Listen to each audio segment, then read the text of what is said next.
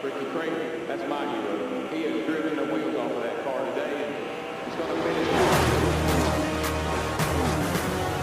This is a production of Dirty Mo Media. Ricky Craven already way with two times. Ricky Craven is the third place car. Hello, my name is Rick Houston, and this is the glorious, white knuckled, God fearing, spun out, half turned over, and ultimately triumphant racing story of Ricky Craven. There's Craven, who is closing it down on the leader. He is A career altering accident and the physical and emotional turmoil that followed led to some of the darkest valleys of his life. It all combined to make finally reaching the mountaintop of a Winston Cup victory lane that much sweeter.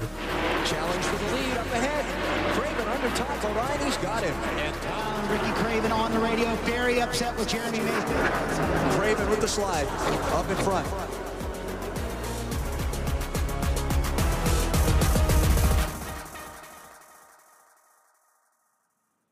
When Ricky Craven traveled to Texas Motor Speedway in early April 1997, his star was on the rise. He had made a name for himself after moving south from his native Maine and was in his first season with Hendrick Motorsports. The 39th annual Great American Race. Ricky finished third behind teammates Jeff Gordon and Terry Labonte in the 1997 Daytona 500, a 1 2 3 sweep for the organization. What a finish for Hendrick Motorsports. Gordon first, Labonte second, Craven third. From 40th position, Ricky Craven drives to third. Ricky followed that up with a fifth place finish the following week at Rockingham. Jeff Gordon wins the Goodwrench Service 400. Dale Jarrett comes home in second. Here comes Rudd ahead of Craven and Wallace. Give it to Craven by inches there, so he'll take home fifth. Wallace sixth. Texas was new to the NASCAR circuit, but Ricky Craven had already overcome plenty of challenges to that point in his career. Getting up to speed on a brand new track would just be another one. He had no idea what kind of devastating trials lay before him in the days, weeks, months, and years to come. Just the year before, he had survived a spectacular crash at Talladega. Trouble in turn number one. Mark spins out of control. The whole pack is involved. Cars tumbling through the air. In which his car barrel rolled into the catch fence between turns one and two, only to be violently tossed back down the track and into traffic. A savage crash in turn one. Several cars involved. Ricky Craven, one of the cars that went up in the air. A lot of damage to that. Barney, by far the uh, most seriously damaged to those cars was Ricky Craven's machine. When it got turned around over the top of Jeff Gordon's car in turn number one, he went up into the uh, safety fencing and then bounced back into traffic and was struck again by another car. Some very severe damage there. The accident left him with compression fractures to a couple of vertebrae in his back, and he raced in pain for most of the rest of the season. But that was nothing compared to Texas. Uh, it was brutal. Talladega, I described to you, and everybody watches Talladega to this day because it's on YouTube, and they say, "How did he survive?" And the the fact of the matter is, uh, I wouldn't want to do it again, uh, but I, I I would I would let that happen to you know two or three times uh, before I ever experienced anything like Texas. There were serious issues with the racing surface at Texas, and in turn four especially. Drivers felt that the banking transitioned from 24 degrees to just five too quickly. There were four crashes on that first day of practice, including Ricky Craven's. Just 45 minutes into the practice, Ricky was on a qualifying run. He'd gotten loose coming off turn two, so he told himself to make his entry into turn three just a little bit wider. Moments later, he impacted the outside retaining wall in that treacherous turn four at an almost unthinkable rate of speed.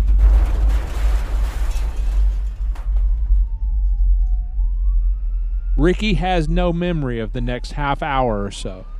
There's nothing there. He was placed in a helicopter right there on the front stretch of the racetrack. he briefly regained consciousness during the flight to Parkland Hospital in Dallas. Ricky was left with this memory of the flight to Parkland. This is weird. It's not, I don't think it's PTSD or, but I've had dreams uh, since.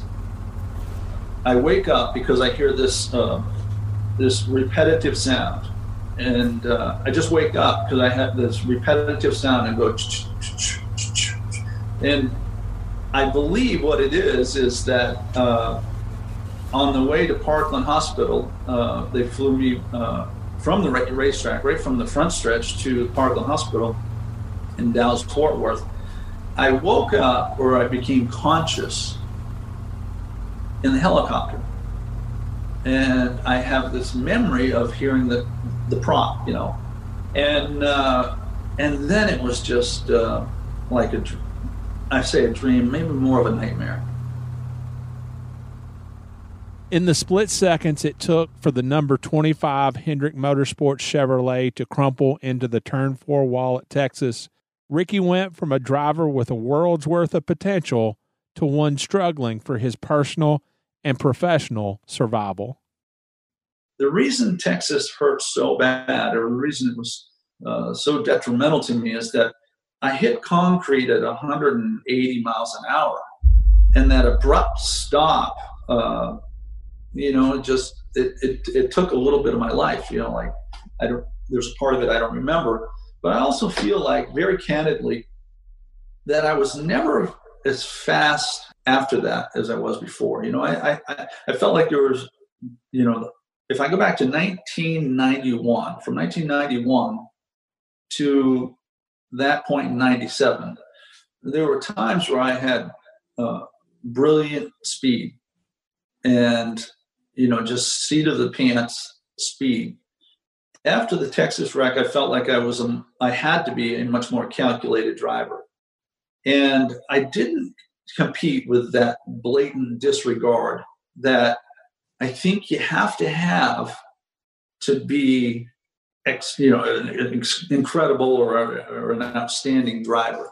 I don't know if I ever would have been an outstanding cup driver, but I can truthfully say that I didn't feel like I was an outstanding cup driver after the 97 season.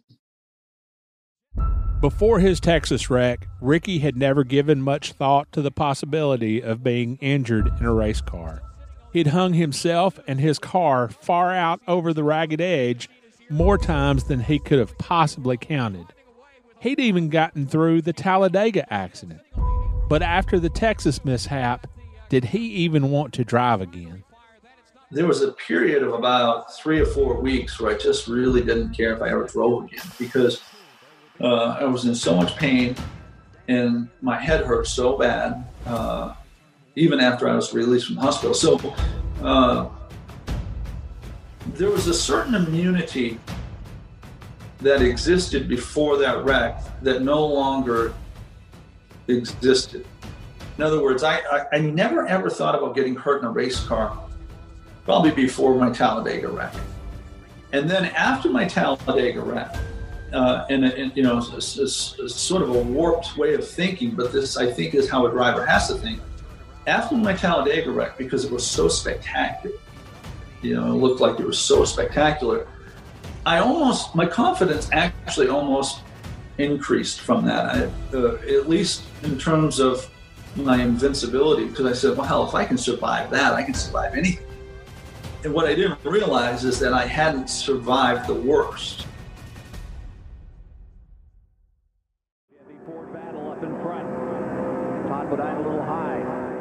Todd Bodine filled in for Ricky during that inaugural Texas event, and he was battling for the lead when he and eventual winner Jeff Burton made contact late in the race. Oh, contact there. Oh, there goes Bodine into the wall, spinning, fighting for the lead. He's down at the bottom. He gathers it up. His caution coming out. Yes, it is. Ricky also missed the next race at Bristol, but returned at Martinsville. Over the course of the rest of the 1997 season, Ricky had some decent runs. He qualified second at Charlotte and third at both Michigan events and at New Hampshire. He finished fifth in the season's second race at New Hampshire and third at Rockingham in the fall. Despite those highlights, something still wasn't right, and he was incredibly reluctant to tell anyone about it. That was his seat in that race car, and it had to be protected at all costs, even if it meant putting himself at even more risk. I was compromised. I think what what really had what caught up with me is that I had uh, several concussions over a 12 month period, and I had I think four concussions in a row leading up to uh, Texas. You know, it's, it's so uh, there's a price for everything, and I think that I was paying that, and, and that uh, I was very insecure.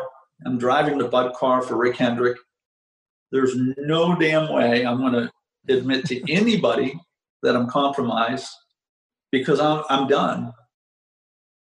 Dr. Jerry Punch, the longtime ESPN pit reporter and a veteran emergency room physician, was one of only a handful of people outside his closest circle of influence who was let in on the secret. We've heard the priorities all too often. For NASCAR, it's safety first, then competition, and then cost containment. And no one is more appreciative of the fact that safety is the top priority than the folks here at Hendrick Motorsports and their driver, Ricky Craven. And even then, Ricky wasn't sure he had done the right thing. I did go to one person. I don't know if I've ever really shared this. I think I've shared it with a few people since, probably, probably with Rick. But Jerry Punch will tell you that I uh, was struggling on one of the tracks and I said, "You got a minute?" And we went and sat in the rental car. And I said, "Jerry, my uh, since my wreck, if I get a vibration in the car, my eyes, you know, it's like uh, I, I, have a hard time seeing. I cannot uh, lock onto anything." I never talked to him about it again. I almost regretted I said that to him because I put him in an awkward position.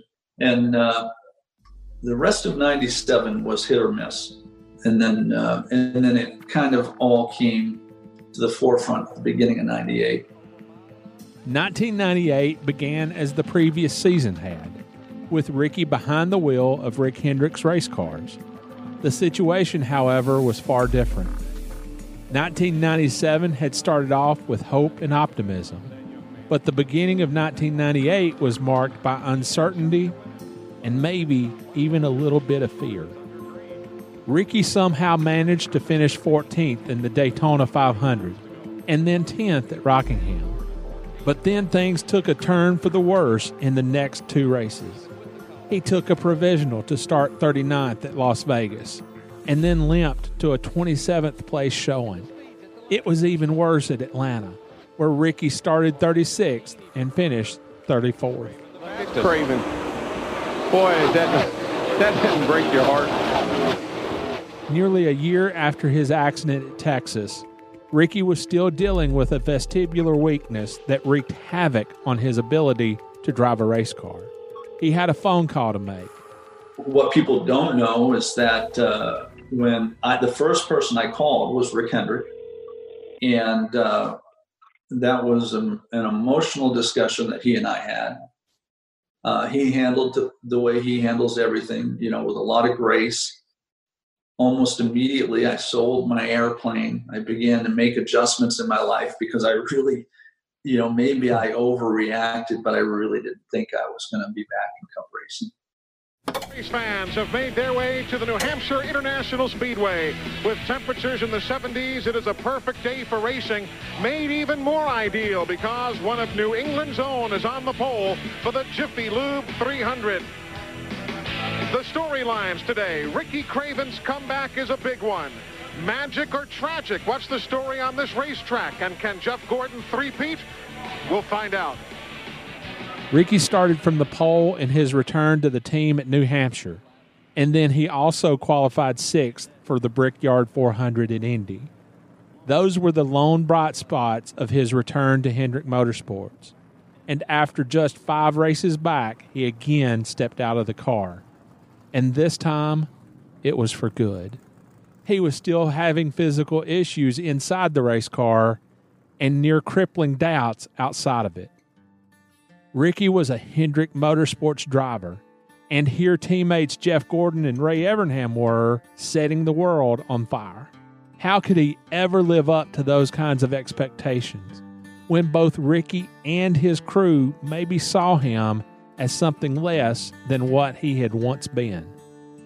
I wasn't strong enough to admit it then, uh, but I can I can tell you unequivocally that at that point, Rick, my greatest challenge was not the physical element; uh, it was it was the mental side. Uh, um, I had I just listened to so many opinions, and uh, and I sort of bought into the idea that you know I'm I'm damaged goods and that uh, my best days were behind me. Uh, so, you know, it it was not the environment when I came back that I had signed into in the beginning of 97. In the beginning of 97, my confidence was sky high and there was so much enthusiasm. And most of the people at Hendrick Motorsports, at least it felt almost, you know, universally uh, that everybody wanted me there. And that wasn't the case when I came back. Uh, and I understand it. I even understood it then, but I, I wasn't comfortable with it. Um, you have people working, you know, all day and night, working so hard because they have a love for the sport.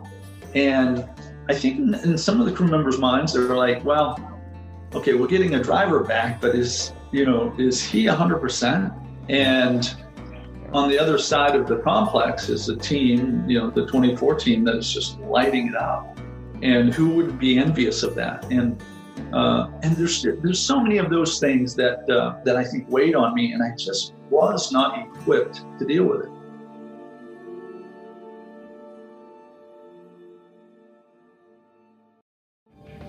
There are drivers who need wins, Matt, and there are drivers who need a top five finish in 1998. How about 1988 champion Bill Elliott? Ernie Irvan, he won't crack the top five today. He doesn't even start. Ricky Craven fills in for him. Michael Waltrip. Ricky returned to competition in mid October. Ernie Irvan, who had battled his own debilitating head injuries just a few years earlier, was still feeling the after effects of a crash at Talladega. Ernie started the MB2 Motorsports Pontiac at Daytona, but turned it over to Ricky just 14 laps into the event. Ricky went on to finish eighth. Despite that encouraging effort, the next two seasons were Ricky's wilderness years, and it showed up in his personality. I can tell you the people closest to me in 1990, second half of 97, 98, 99, and 2000. For about three and a half years, I was not an enjoyable person to be around. I had worked my entire life to win at NASCAR's Cup Series level. My entire life. I aspired to be a race car driver when I was five or six years old, sitting in the grandstand watching my dad compete at Speedway 95 in Bangor, Maine. And early in 1997, as you point out, Rick, you know, first race for Hendrick Motorsports, third in the Daytona 500. Uh, after Rockingham, Jeff's leading the points. I'm second in points. Uh, it all disappeared. I was this close, and it all disappeared. So three and a half years later, I was laser focused on what my objective was, what my message was, and it was primarily centered around convincing people that I was 100% healthy and worthy of the next opportunity. Here's how bad it was three tragic accidents in the year 2000 led to an intense debate in the sport about safety. Despite the fact that his own career had been sidetracked by injury, Ricky felt unable, or maybe even unwilling, to lend his voice to the conversation. Thank God that was a different time and a different place in our sport. I have to say that uh, I was probably too insecure to be of any value. I was very sensitive about weighing in on safety issues because I felt there would be a perception that if if if I if I choose the champion safety over performance, safety over desire, safety over being a cup winner, then owners would look past me. That I would be, you know, that I would I would be a I didn't want to be a spokesperson for safety. I wanted to win a cup race. In the year 2000, his best finish with the fledgling Midwest Transit team was a 15th late in the year at Rockingham. Worse yet, he and the team failed to qualify for eight races, including the season opener in Daytona and the finale at Homestead. Still, Ricky could see reason for optimism.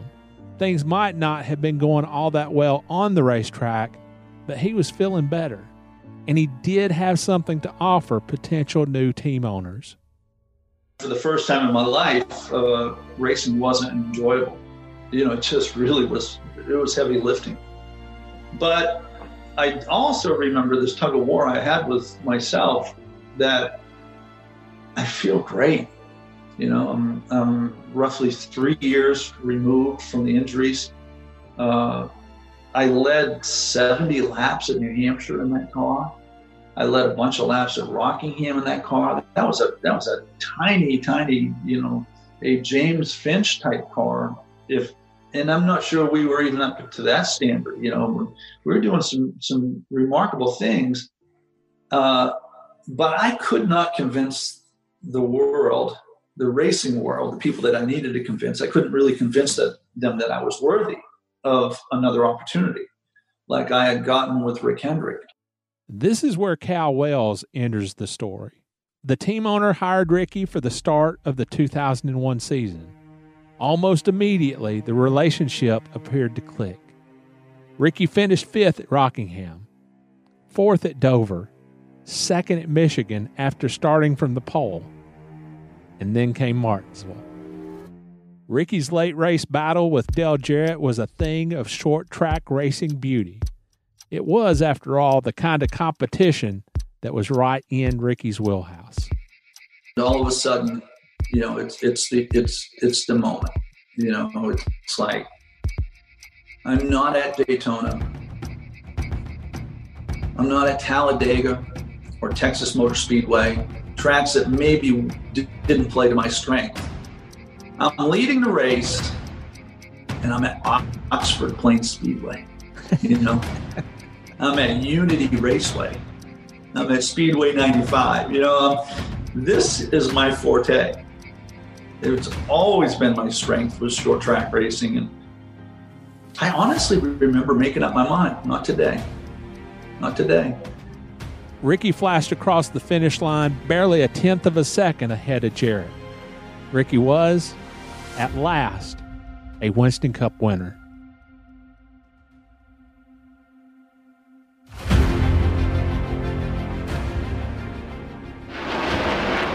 Challenge for the lead up ahead. Craven under top. O'Reilly's got him. And top. Dale Jarrett trying to sweep at Martinsville on the season. Ricky Craven going for his first NASCAR oh, the Cup win.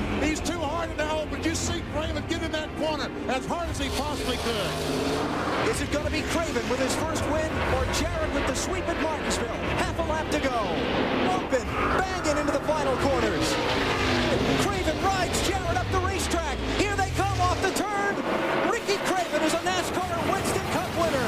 What a finish in Martinsville.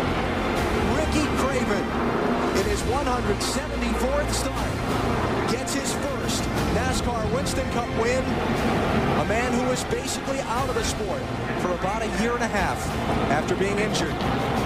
I'd say his comeback is complete today. When we went under the checkered flag, as difficult as the race was, uh, I remember this feeling of time stood still. It really did for a moment. Ricky's memories of the next hour or so are good ones. Really, really good ones. So we win the race, and it's like time stands still. And then I come out of the moment, and Tommy Baldwin had run over pit road, jumped up on the wall, put his hands in the air. It's like the first person I see, and I'm like, you know, Tommy's a friend for life. He's, you know, you know, but to see one of your brothers saluting you and then uh, come down pit road, and there were so many people that acknowledged me. And uh, I think the first driver to me was Dale Jarrett. How cool is that? You know, I mean, he's somebody I always admired. His always admired his family. I remember Jeff Gordon coming over to Victory Lane and and just saying, "Okay, there you go." You know, took longer than it, it should have, but you got it and you deserve it. Uh, I remember Mike Helton walking into Victory Lane like he was John Wayne. You know, just just just proud and and strong and uh, you know, big burly Mike Helton sticks his hand out and I could see almost you know, almost felt, you know, maybe I'm maybe I'm putting a little too much Hollywood into this, but you know, I, I almost felt like Mike was a little bit emotional about it. You know, like I'm happy for you. You know, you've had quite a journey. A year and a half later, Ricky bested Kurt Busch at Darlington in one of the most thrilling finishes of all time.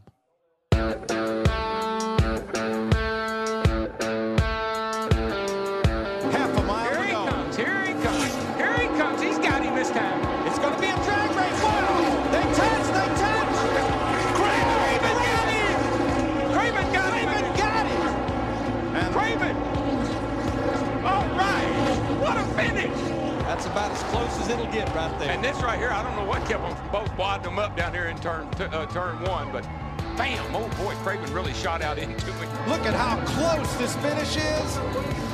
Right oh. there. Wow. Officially, Ricky's margin of victory over Kurt was an almost unmeasurable two one thousandth of a second.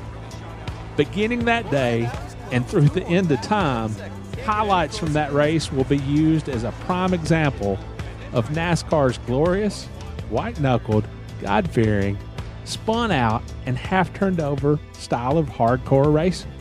Still, Ricky Craven keeps his role in that event in perspective. As memorable as Darlington was, is, and always will be, Martinsville meant even more after tumbling back down the rocky slopes of becoming a competitive Winston Cup driver, Martinsville represented his mountaintop experience. I I cherish the Martinsville win 10 times more than the Darlington win. I cherish it more than any other moment in my racing life because finally did it. And as crazy as it sounds, coming from a person who has three beautiful children, very, very bright, uh, very well mannered, wonderful children.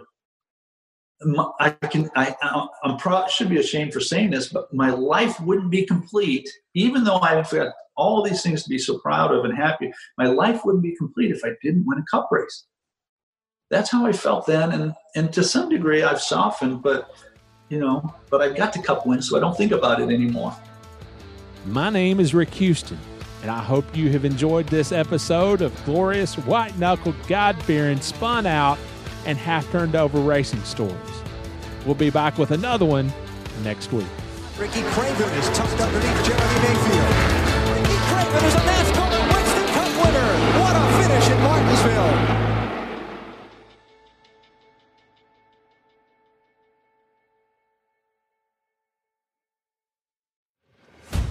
Glorious Racing Stories is a production of Dirty Mo Media, hosted by me, Rick Houston. This show is produced by Andrew Kurland, executive producers Mike Davis and Jason Schultz. Artwork is by Sean Sin. Broadcast audio is credited to MRN, Fox, NBC, CBS, ESPN, and ABC. Big Check out Dirty Mo Media on YouTube, Twitter, Facebook, and Instagram. Dirty Mo. You're going to do it. You're going to win it. You're going to win it.